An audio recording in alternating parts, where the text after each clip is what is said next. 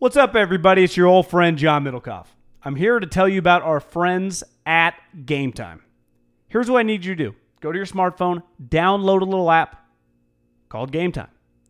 Baseball season's in full swing. Oracle Park. Been there a million times. Never doesn't live up to the hype. Go get yourself some garlic fries, a brewski, maybe uh, some ice cream. They have very good Ghirardelli ice cream there. And when you do that, promo code HAM. So download the Game Time app. Your first pair of tickets, promo code HAM, H A M, save $20. The A's, only going to be in the Bay Area for the rest of this season. You probably can basically go for free. Just buy a pair of tickets to any baseball game. They also have comedy shows if you want to check one of those out or concerts. Game Time app, promo code HAM, save yourself $20. We don't even need a thank you. Just hammer that promo code. This is the story of the one. As head of maintenance at a concert hall, he knows the show must always go on. That's why he works behind the scenes, ensuring every light is working, the HVAC is humming, and his facility shines. With Grainger's supplies and solutions for every challenge he faces, plus 24 7 customer support, his venue never misses a beat. Call quickgranger.com or just stop by. Granger, for the ones who get it done. easewellness.com for the CBD, ease.com, and as always, the promo code's HAM. Yep, guy, and it's it's a hell of a deal. You get twenty dollars off your first purchase, over fifty dollars, free delivery. Well, I, I think we're both suckers, right, for a good like swear word in a quote from a scout or a coach about a guy. So one of mine we already said, which was just the Andy Dalton. He's a tier three quarterback, 365 days a year. I thought that was a great line. I loved, and I don't want to steal this one because you tweeted it, and that's why I initially saw it, and you've already kind of mentioned it. But the Tom Brady quote, like Steph Curry, one exact. You can try and find something on Brady, but he's just like Steph Curry. The first quarter might look like crap, but you'd better have a big lead because when it comes to nut cutting time, he's going to make it happen. I just nut cutting time gets me every time. Um, so I thought that was a great one. Uh, I, maybe I made up the Roethlisberger one. I can't find it. the other one I liked was the coach who is like begrudgingly putting Drew Brees on tier one. That that one killed me. Drew can carry his team in those pure passing situations. A head coach said he's limited in certain throws he has to make in rhythm now, but I think you can still give him a one.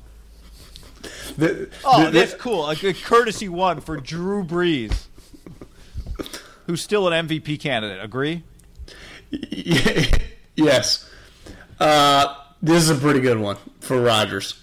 You know, guys like Rodgers that get put on a pedestal so high that it's hard for the coach to keep up. I was like, that's a pretty good quote, right? Once a once a player becomes Rodgers or LeBron, the coach kind of takes the brunt of it. But someone has to tell him, listen, if you do this again, I'm gonna kick you right in the balls. that's, that's Who, who said that? What was the? Did they have a title? Uh, a coach. But then a different coach had a different message for Rodgers. Please come to my team. That's all he said. Basically, like, So there yeah, you can talk, you can talk shit about him all you want. We'll take him. There were two Mahomes ones I absolutely loved. One, you play. This is a former head coach, and this quote sounds like a former head coach. You play for Andy Reid, you're going to have numbers to the point where what's his name thinks he's a Hall of Famer. Called Donovan McNabb. What's his name? I thought that was a great quote. And then the other one was, and this is kind of this is like not funny. This is big, kind of just how people think, and this applies to Derek. Mahomes hasn't been scarred yet, so he doesn't give a fuck. A head coach said that won't change until he throws one of those across the field balls for a pick in the AFC Championship game, or he goes multiple years without a playoff success like Peyton did for a while. That's I think that's an insightful quote. That's a head coach said that. The one thing that I think is a little different than Favre, and there was something went viral about Favre the other day. He didn't know what nickel, the nickel defender, like just your third corner, was. You know, one thing that's bared out over time is like I don't think Favre was dumb. I just think he was kind of like from Southern Mississippi. There's just a huge learning curve, and at the same time, he was partying a lot. Mahomes is really smart guy. Mahomes is not like this backwoods guy from Southern Mississippi. This guy's been around pro sports for a long time. Like I think he comes in pretty equipped, just ready to roll, and he's got the perfect coach for him. Like when you if you ask Andy about Favre, they were always like him and Holmgren and Marty and Gruden, and all those guys are always trying to corral him. Like that's not the issue Right. with Mahomes. It's like if anything, we were like, God, can we just keep giving him more? Is this really this easy? So I, I- think it's a little bit different animal than Favre upstairs at the same age, where the skill set I do think is the closest. Like he can just do things that no one else is doing. But yeah, you know, I I think the most telling thing with Mahomes on the playoff stuff is there is some urgency on them winning because one, he wasn't a rookie quarterback last year, so his clock's already this. He's going into year three. Now he's got a five year contract because I got news for you. They're going to pick up the fifth year option on him. Uh, so you probably got this year and then next before you probably have to pay him to go into the fifth year and buy. What do you think it is in two years? What's Mahomes a? If he let's say he wins a Super Bowl in the next two years, average thirty eight million dollars a year. Yeah. yeah, it's Okay. going to be high. So I think the time's kind of now. Then your team just looks different. I would imagine though, Veach, Andy, they would be like, well, when we get to the point where we got to pay him big cash, we're going to feel pretty good about him being able to rise to the level of other players. So we're not that worried Yeah. about him. Well, Uh, I, I, I it's I, I I was so impressed last year in that playoff game when it looked like God. Mahomes is going to get shut out in this game against the Patriots. Like, welcome to the NFL. They were down fourteen nothing at home, and they came out just guns blazing. Like, God, this guy. When you talk about mentally tough, hitting some adversity, how many young players in their first year as a starter in a AFC Championship game at home against the dynasty, like the equivalent of Walsh or Jordan or fucking Yankees. Like you are playing the team, and they are just dominating you. And it just looks like fourteen nothing at half, but it felt like it was thirty to nothing. And you just come out, don't worry, we got this. Like to me, that's a moment where you're like, we got something here. Like obviously you know you got something there, but it was like we got something special here because that's usually where guys crumble. It's like, and I think we all would have given him the benefit of the doubt if he had a 10 for 35 game with two picks against the Patriots and they lost 28 to 3. You'd be like, well, welcome to the league, young is that fella. is that how you felt when Sanchez beat New England on the No, road? because, it's, because it just didn't look the same. They, they won you on had three defense. touchdowns, no picks. I'm looking at it right now. Yeah, I mean, that was a good win for no, I know. I, I yeah, I know. Here's a good one. No, it's I a good call, and it's why. Oh, go ahead. You finish. Cause I was just gonna say here. I want to give you. Before, I want to get you. I just wanted to read this one quote, and then I want some more from you. But it's Mahomes related. It's about luck. A personnel director. This is in the luck category. Said Mahomes and Luck are going to be battling for that mantle in the future because Luck is special. I think Brady is number one right now. So with the guy saying it's going to be once Brady's not number one, it'll be he's he's betting on Luck to come back to form and get become kind of what we think he could have been, could be, and Mahomes to be right there with him. This is on uh, Rivers. We played him this season, so I've been watching him. And he is just a conductor, a defensive assistant said. If you are a poor poker player and he has any sense of what you are, he knows what to do. So it is all about disguise. You have to fuck with him pre snap or he will pick you apart. Some would like to even see Rivers in the biggest games. Don't get me wrong. I hate playing against the fucker, but I have him right there with Roethlisberger, just an inch below the top guys. The defensive coordinator said the Chargers made the playoffs last year, but it's almost like they're stuck right there. Like, yeah, they're a good hmm. team, but they're never going to be in a championship game and never going to be in the Super Bowl. And Yeah. in fairness to that guy, the only way to me they have a chance to make it to the big game is they got to play at the Home Depot Center just because the weather. Because you look at the teams they would have to beat in big games in in January, have to go to Kansas City, have to go to New England, have to go to Pittsburgh. He's probably just not going to win that game in a 10 degree situation. Now, if you say one game I do think he could win in Indy in the dome, like I or, or in Houston in a dome, like a second round playoff game. I think he could win that. Where I think he would struggle to win the game just because of his physical limitations in Rivers is just like could you see him winning an AFC championship game in New England or in Kansas City? That that's hard for me. Now, No. it- can you close your eyes and picture him doing it at the Home Depot Center? No, but I, you would say, well, if it's 78 degrees mid January day, you'd have a chance, right? Yeah, I just imagine all, all I see when I close my eyes on that, John, is is a late throw to the sideline, pick six. I agree. You You know what coaches? or you, you know the another theme Yeah. of this. Whenever you see a coach talking, they're always like, like on luck, or this is a GM. They, they, people love taking a little credit away from the player. You know, Shanahan does a great job. Yeah, Frank Reich, he schemes them up. Yeah, you know, anytime you get Belichick, they love giving the coach a lot of credit. Well, here's a great example. Let me give you a good example of that. That this does not even sound like that, but it is. This is Russell Wilson, an offensive coach. Yeah, I was going to go remember- look for him.